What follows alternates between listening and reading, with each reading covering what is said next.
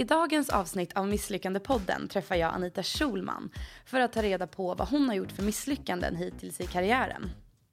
Hon berättar bland annat om att bli känslomässigt kidnappad, och hon berättar om när hon var yngre och desperat ville ha en snygg jobbtitel. Jag försöker även ta reda på hur hon reagerar när saker inte går som hon vill. Misslyckande podden presenteras av Metrojobb, och jag heter Anna Åslund och det är jag som är redaktör för Metrojobb. Om vi går tillbaka då till liksom i början av din karriär, när är det första gången du kan minnas att något kanske inte gick som du tänkt dig, och vad hände då? Ja, men det är ju hela meningen tycker jag med livet mellan 20 och 30, att det bara ska ske sådana saker. Att göra misstag. Ja, men alltså det är de man lär sig, alltså måste gå liksom lite omvägar för att hitta rätt i slutändan liksom. En skilsmässa, något så jobbigt, så hur påverkar det karriären samtidigt? Det har varit absolut tränerande, men samtidigt har jag haft tur i alltihopa. Så, då har det blivit dags för ytterligare ett avsnitt av Misslyckande podden, och jag sitter här med dagens gäst Anita Schulman. Hej och välkommen. Tack, jag språkade också precis in en dumlekola i munnen. Så frågade om jag var redo, jag bara jajamän. Du undvek prasslet i alla fall. Här. Exakt. Hur är läget? Jo, det är bra. Gott med choklad, eller? Jo, men det är bra. Det är jättefarligt, det står nämligen en jättestor godisskål här. Det är bra för arbetsmoralen på några sätt, märker jag. Ja, men du vet, vi tar väl hand om våra gäster. Mm.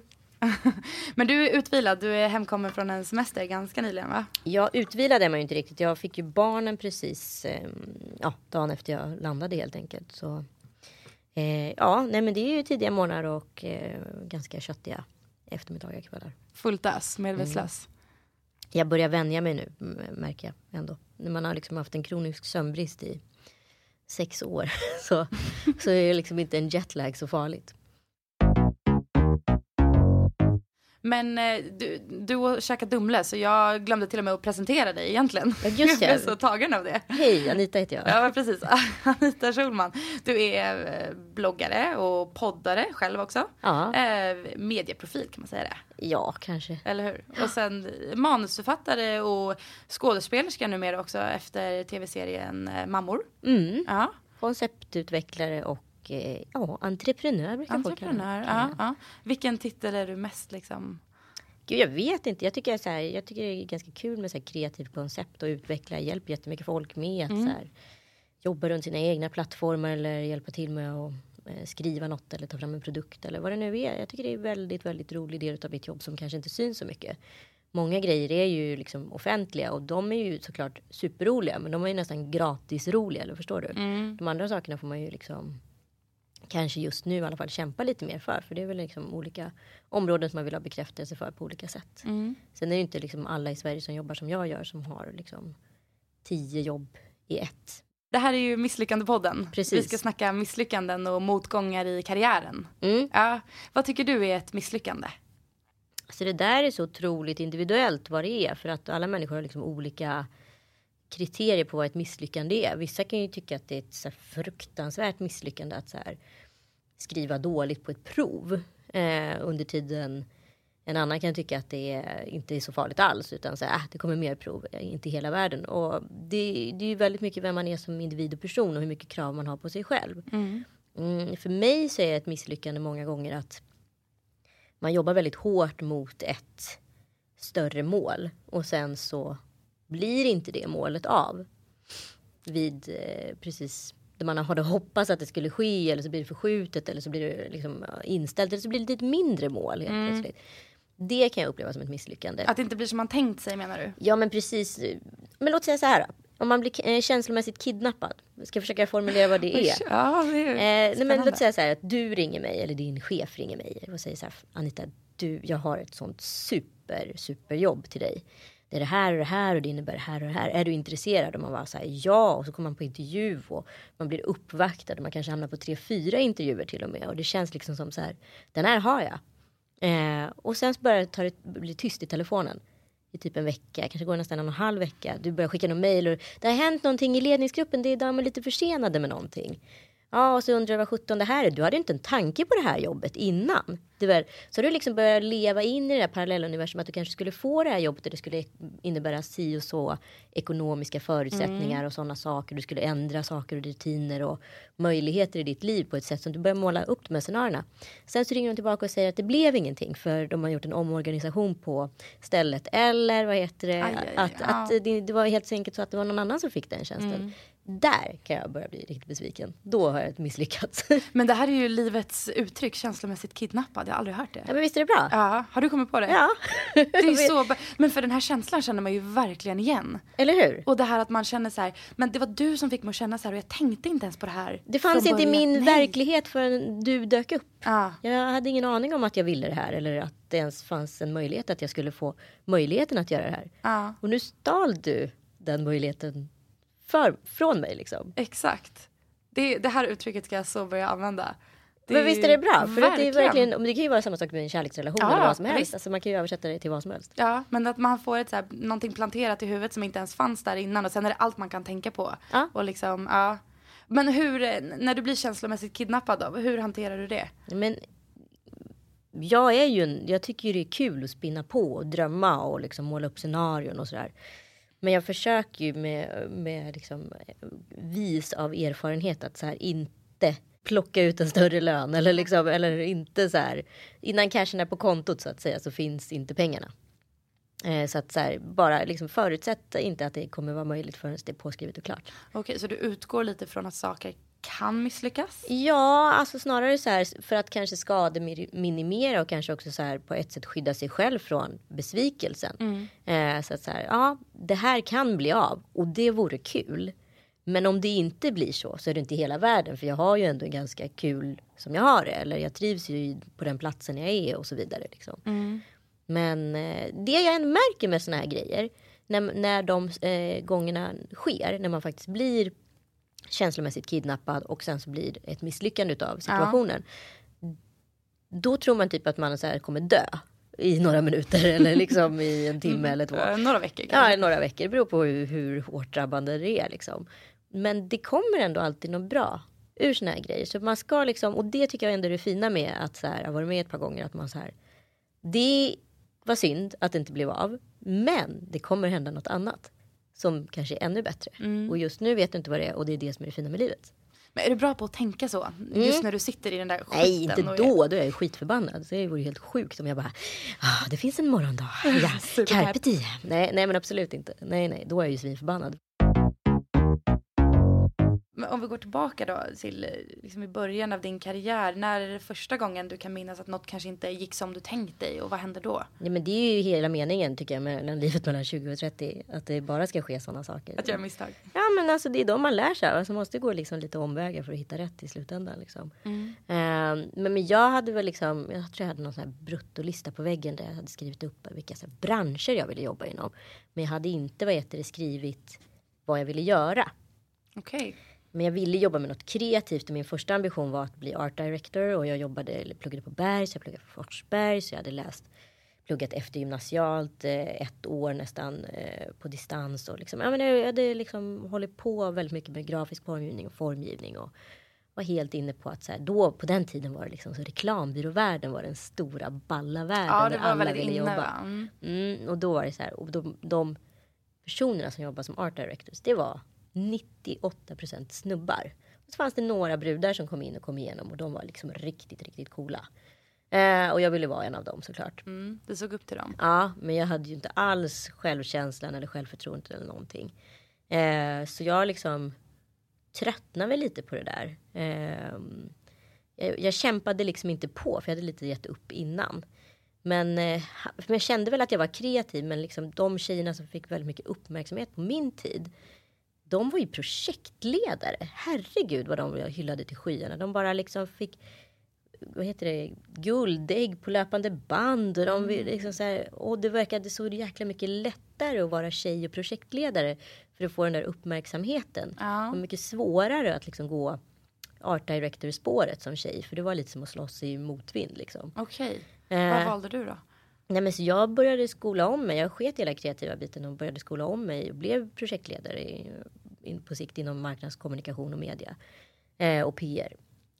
Och pluggade en ny utbildning på Bergs, det här är då 2006 tror jag. Och blev fullärd sån, och då hade jag jobbat som det i 3-4 år innan, så att så jag släppte hela tiden hela den här kreativa drömmen och var så här, jag ska bara nöta på, för här är det en tjej, nämligen min kollega, som fick väldigt mycket uppmärksamhet. Hon var kreddig bland killarna, hon var kreddig bland kollegorna, hon fick utmärkelser. Vad fick jag med mitt liksom dröm om att bli art director? Det var så abstrakt så det fanns liksom ingenting att ta på liksom. Så, ja, det var jättelätt för mig att gå och bli projektledare, och jag var verkligen inte den bästa, men jag var verkligen inte det. Nej, men jag var verkligen inte den sämsta heller. Men du pratade lite om en annan kollega liksom, som du tittade lite på och var så att hon var väldigt duktig. Jämförde du dig mycket med henne? Ja, men det är det som jag sa, att jag hade ju bara skrivit liksom en bruttolista på branscher som jag ville jobba med, men inte riktigt så här skrivit så här. Vissa är så här, de föds och så bara vid 5 års ålder vill de bli journalister, och så blir de journalister och så är de journalister till de dör. Ja, men du vet. In i märgen. Ja, jag visste alltså så här, köttar på, vet sitt kall. Jag visste liksom aldrig mitt kall, och det hänger väl ihop med att jag så här har väldigt mycket så här, jag tycker väldigt mycket saker är väldigt roliga liksom. Men då det som hände var väl att min dröm blev för utvattnad när jag såg att en annan ung tjej på jobbet fick så mycket uppmärksamhet och beröm för att göra någonting som ett område som jag aldrig hade prioriterat. Och då blev det mycket viktigare för mig att få den där uppmärksamheten och berömmet. Att det var liksom ett belöningssystem som inte tillgodosågs. Så att jag sket liksom i min dröm för att få beröm. Okej. Men hur ser du på det idag då? Nej, men alltså det var en detour på 6 år. Men idag är jag ju faktiskt samtidigt glad för att liksom ha fått möjligheten att lära mig projektledning. Och det är ingenting som jag inte har användning för. Jag använder ju det exakt hela tiden. Men, så du ångrar inte de där åren? Nej, jag ångrar dem inte, men samtidigt kan det vara onödigt för att man är så bekräftelsekåt.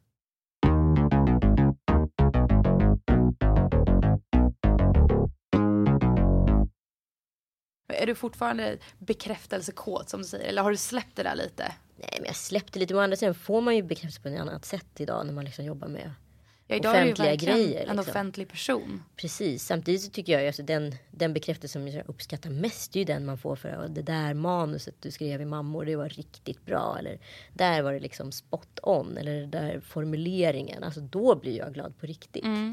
De andra grejerna, det är liksom kosmetika i jämförelse. Jag vill ju fortfarande få beröm för min kompetens, inte mitt yttre eller vad jag yttrar eller sådana saker. Det är liksom andra saker som är viktiga. Men du pratade förut om att erkänna sina svagare sidor lite. Att du inte riktigt gjorde det när du var yngre. Nej, men precis. Och det tycker jag är så otroligt så här talande för att man försöker skydda sig själv genom, antingen försöker man sänka andra för att man är osäker. Man tror så, om jag sänker den personen lite mer, då kanske jag ökas upp en nivå. Men det är bara ditt eget huvud liksom. Du ser ju bara keff ut när du håller på med sådana grejer. Nej, men jag upplevde i alla fall från den dagen då jag började erkänna att så här, det här är mina svagheter, här är jag ju sårbar. Och när jag kunde börja så här, våga vara sårbar och börja jobba med den sårbarheten istället, det är först då jag tycker liksom, jag lossnade för den liksom, yrkesmässigt, att man så här, det blev liksom att man tog sig över en barriär som man hade byggt upp inom sig själv på något konstigt sätt. Men idag då, nu när du har gjort en så här utveckling i karriären och kommit till liksom något nya nivåer, stöter du på motgångar i karriären idag? Ja, det gör jag väl. Fast de ser liksom helt annorlunda ut från när man var yngre. Alltså det är ju inte klass 9A längre. Alltså det är ju inte de här...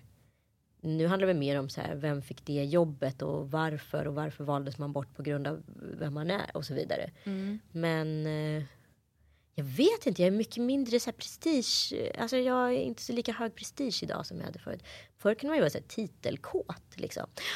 Hon blev liksom manager, men jag vill vara executive manager, och hur ska jag bli det? Alltså man kunde så här hänga upp sig på sådana här små grejer som liksom inte betyder någonting. För man så maskerar du det med att prata om att det är så viktigt för mitt CV, vad jag heter. Jag tror fan inte jag visat upp mitt CV för någon på så här sista 12 åren. Oj, det är så pass? Ja, gud. Nej, men så här... Ja, nej men det kanske är svinviktigt, inte vet jag. Det är väl klart att det är viktigt på en arbetsintervju, men Framförallt ska du göra liksom ett munläder som så här, och kunna prata om dig själv och kunna presentera dig själv och göra bra ifrån dig liksom. Mm. Och det kommer ju liksom folk får reda på ändå om du har bra referenser och meriter. Så här, den där titelkåt man kan vara lite dum ibland. Mm.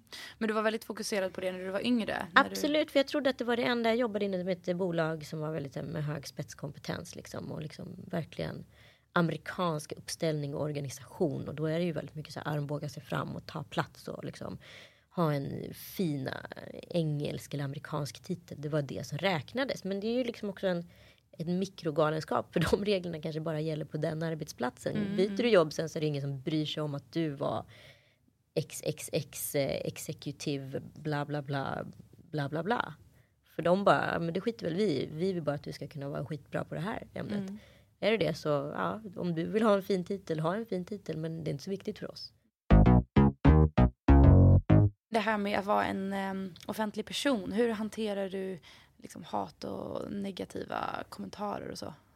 Det är inte så, alltså, jag har sett någon Flashback-tråd av mig som jag var så här, åh gud, jag orkar inte. Ja, men har du läst den? Jag var tvungen. Hur många sidor är den? Nej, den var inte så lång faktiskt, men det var ändå så här, man blir inte helt så här chockerad över hur mycket, alltså jag vill ju bara gå in där och bara, tja, det är jag här. Jag kan säga att det där stämmer inte och det här stämmer inte, så där var det inte. Utan det var, alltså, man vill ju in och kötta, fast det kan man ju inte göra. Nej, men annars så har jag faktiskt, får jag inte så supermycket hat längre. Ibland någon så här kvinna, oftast kvinnor tyvärr, som säger så här, du borde vara med dina barn mer än att bara jobba så mycket, eller hur kan du filma nu, du borde bry dig om att vara mamma, eller sådana där saker. Då antingen så blockar man dem eller så bara säger man tack för tipset, ha det så bra, lycka till med vad du åtar dig när du skriver den här kommentaren. Ja. Men är det ofta det att du ifrågasätts för hur du kan ha en lyckad karriär och vara mamma samtidigt, som att det inte skulle gå ihop? Ja, men det är ingen man som får den frågan. Nej. Hur kan du vara pappa och liksom jobba med det du gör? Jag fattar inte hur du får ihop det. Det är ingen snubbe som får den frågan. Alla tjejer får det. Vad känner du när du får den frågan? Men alltså jag är trött på den frågan. Jag är så trött på att det är kvinnor som ställer den frågan många gånger. Mm. Så man bara, nej jag vet inte. Ja, hur får jag ihop det? Jo, jag gör precis som vilken pappa. Mm. Eller som mamma. Andra. Som helst. Ja. Jag får ihop det. Jag ser till att lösa det. Ja. Varför tror du att folk skriver sånt? Eller frågar sånt? Nej, men jag tror mycket med alltså, sociala medier är liksom att det har blivit ett digitalt bysamhälle. Vi, i alla fall min generation, vi är vana med att växa upp och så här sköta sig själv och skita i andra, och helt plötsligt så bryr sig alla om allt vad du har på dig på morgonen, för att du kanske bjuder upp och bjuder in till det, till vad du uttrycker i text, och allting i text blir så otroligt mycket mer polariserande och starkt än vad om du skulle så här säga det till en person. Om du säger vid frukostbordet bara så, men gud, vad har du på dig? Eller vad rolig, eller vad konstigt skulle vara så här, vad fan har du på dig? Och så kanske man garvar åt och så är det inte så mycket mer med det. Eller så kan du avkoda den personen och känna så här, men det där är en person som jag anser i min värld vara lite lägre stående för mig, eller inte lika viktig för mig. Men i en text kan inte du avgöra det där. Förstår du? Jag är med. Har du någon gång ångrat att du blev en offentlig person? Kan du känna att jag önskar att jag inte var det? Ja, ibland kan man väl göra det. Men än så länge har det inte varit speciellt jobbigt. Just nu är det ju också som superhoneymoon, när folk bara är så här, åh, du är så cool och du är så ball liksom, och tycker att man gör bra grejer. Och det är ju jättekul. Men det som man inte ska glömma bort med sociala medier är att fans är inte kompisar. Fans är inte lojala. Fans kan vända sig mot dig imorgon. Så att så här, det är jättekul att folk är med en i medvind. Men de kan lika gärna vara mot dig i motvind. Jag har fått erfara båda hittills, och jag är lite lika misstänksam på båda sidor. Ja. Måste jag säga. Så, men jag tycker ändå att så här, den digitala byn är väldigt intressant ur ett så här metaperspektiv. Vad ska jag kalla det. Men om man tittar i sociala medier idag, hur tänker du? Är du öppen när du går igenom tuffa perioder i livet, eller visar du bara det positiva? Nej, jag visar absolut inte bara det positiva, men jag kanske inte står och gråter på Instagram liksom. Men alla gör ju på sitt sätt liksom. Men jag tycker att så här, jag har en podd, det är en jättestark kanal som har väldigt mycket lyssnare, och där kan man absolut vara personlig utan att vara privat. Jag tycker att exempelvis en skilsmässa, den kanske man ska sköta liksom off camera, för att risken för att ens barn när man är offentlig kommer kunna läsa om det när man blir äldre, det kanske man inte vill ha mitt i brinnande affekt eller känslostorm eller vad man nu är. Mm. Så att man får bara liksom försöka hela tiden ha fokus 2 år fram i tiden eller 10 år fram i tiden och tänka att så här, hur vill jag kunna bli liksom, hur vill jag att mina barn ska kunna läsa om mig sen, efter det här, när allt har lagt sig liksom. Så det är där någonstans försöker jag tänka och agera utifrån det. En skilsmässa, något så jobbigt, så hur påverkar det karriären samtidigt? När man försöker jobba och samtidigt... Det har varit absolut tränerande, men samtidigt har jag haft tur i alltihopa. Jag hade en sån högintensiv produktionsperiod i slutet på förra året och början på det här året. Så att i början var det liksom ett perfekt sätt att bara jobba sig ur den värsta krisen. Och sen har det liksom, jag ska inte säga att det var en produktionstyp, det var mindre att göra, men det var det som spelades ut nu under våren liksom. Sen är ju jag van med ganska hög arbetsbelastning, så att så här, för mig är det en produktionstyp, en annan person kanske tyckte att det var ganska intensivt. Nej, men så att jag har faktiskt kunnat i 3,5 månaders tid tagit relativt lugnt och ändå liksom haft pengar på banken, förstår du vad jag menar? Alltså, så att det har faktiskt varit skönt, och nu känner jag liksom att jag är starkare, och nu har det gått i 7 månader sedan liksom, vi tog beslutet, snart 8 månader, och nu börjar jag liksom landa på andra sidan, och då känner jag själv liksom att nu börjar jag få en riktig hunger på att så här, sätta igång och tokjobba igen. Men idag då, nu eftersom du är en offentlig person och du berättar förut också att du får väldigt många erbjudanden, får du alltid som du vill, eller är det många gånger du inte når dina mål? Nej, inte idag. Alltså, men det handlar ju också om vad man så här sätter för mål. Förstår du? Alltså det finns ett projekt som jag brinner för och drömmer om. Där har vi fått nej på 2 ställen, och i ett fall så var det att vi inte kunde komma överens avtalsmässigt. I ett annat fall så var det att så här, det fanns inte tid eller kompetens hos det bolaget att genomföra det jag behövde hjälp med. Alltså, så det är väl på ett sätt att inte få igenom sina mål. Men jag ger ju inte upp. Och det, du kommer fortsätta. Det var ju samma sak med Mammor. Vi fick ju nej kanske 10 gånger innan vi fick ett ja. Och jag vet ju om det idag. Och erfaren av Mammor, tv-serien. Att så här, man måste kämpa på liksom. Alltså ett nej är inte riktigt ett nej förrän det är liksom alla dörrar är stängda. Men man ska fan inte ge upp för det. Jag vet att Mammor tog ju 5 år innan från liksom start till genomförande eller slutförande liksom. Och det kanske jag också gör, men det vet ju jag idag. Men hade jag bara velat att allting skulle ske på ett halvårs tid eller på 2 månaders tid, det är klart som fan jag skulle se det som ett misslyckande. Ibland gäller det bara liksom att och liksom lite mer ödmjuk mot tiden. Tänka att så här, det kanske inte blir just nu, men det kanske blir om 1 år eller 2. Och då är det inte heller kattskit. Är du bra på is i magen? Ja, nu för tiden är det. Coolt. Jag har absolut inte varit det tidigare. Hur har du lärt dig det? Nej, genom att, genom en jävla massa misslyckanden. Eller vad jag ska kalla det för. Genom nej. Då måste du liksom lära dig att så här, ja men okej. Men ett nej kanske inte riktigt är ett nej förrän det är ett 100% nej. Och du kanske får nej på den här personen eller den här vägen att gå på, men om du vänder blicken eller liksom tar ut något annat utav det, liksom som Mammor började som en helt annan typ av serie. Det var ju liksom en skriptad serie som handlade om 3 systrar som bodde i Vasastan och hade ett släktskap, och alla var mammor på olika sätt. Det blev något helt annat program, men ibland kan det behöva lite tid att marineras för att liksom bli det, och jag satt i samma situation med ett annat arbetsprojekt som började som något helt annat. Och nu när jag gått igenom egen skilsmässa och så bara skrev om hela projektet och gjorde liksom en helt annan typ av take på det. Och då får det liksom då får den en perfekt tvätt, eller vad jag ska säga. Det är ett kreativt projekt, ja. Häftigt, för att många gånger så vill man ju att allt ska hända nu. Ja, men nu kanske inte alltid är bäst. Jag tycker nu funkar skitbra när det kommer till så här sociala medier. Man vill trycka på en publicera-knapp liksom. Men när liksom längre kreativa eller tunga projekt, de ska marineras med liksom värdighet för att få den här absoluta tyngden som du behöver. Nu ska du snart fylla 39. Ja. Om du kunde gå tillbaka till typ ditt 20-åriga jag och ge lite karriärråd från liksom tabbar du har gjort under åren, vad skulle du säga till dig själv då? Att våga sitta still i båten och inte ha så jävla bråttom och springa vidare hela tiden. Att så här, ingenting tar slut imorgon eller kommer gå åt helvete ifall du inte säger ja eller hoppar på det där tåget eller liksom. Jag var väldigt bra på att ha väldigt många så här snabba beslut som i slutändan kanske inte resulterade så många gånger i det jag hade önskat.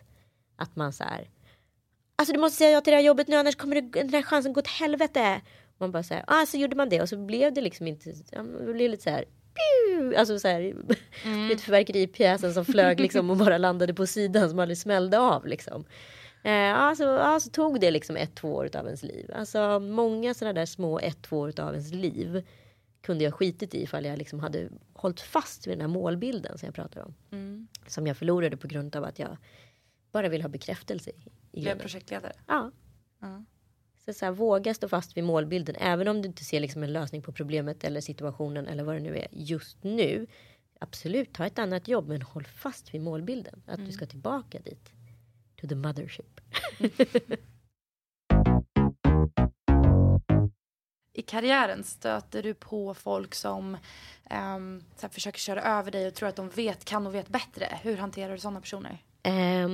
Det är väldigt mycket så här marknadschefer, gärna män, som är så här. Det här har jag koll på, Sarah, för det här är min kompetens. Och då kan man bli lite så här, fast det är min kompetens också. Så att så här, då får vi berätta vem som har bäst kompetens för det här området i sådana fall. Då ska vi lösa det därifrån. Du behöver inte berätta för mig vad jag ska uppleva eller känna eller reagera på dig och om dig och vad du kan. Det är jag jätteövertygad om du kan. Men att du säger att du kan, det får mig att börja tvivla.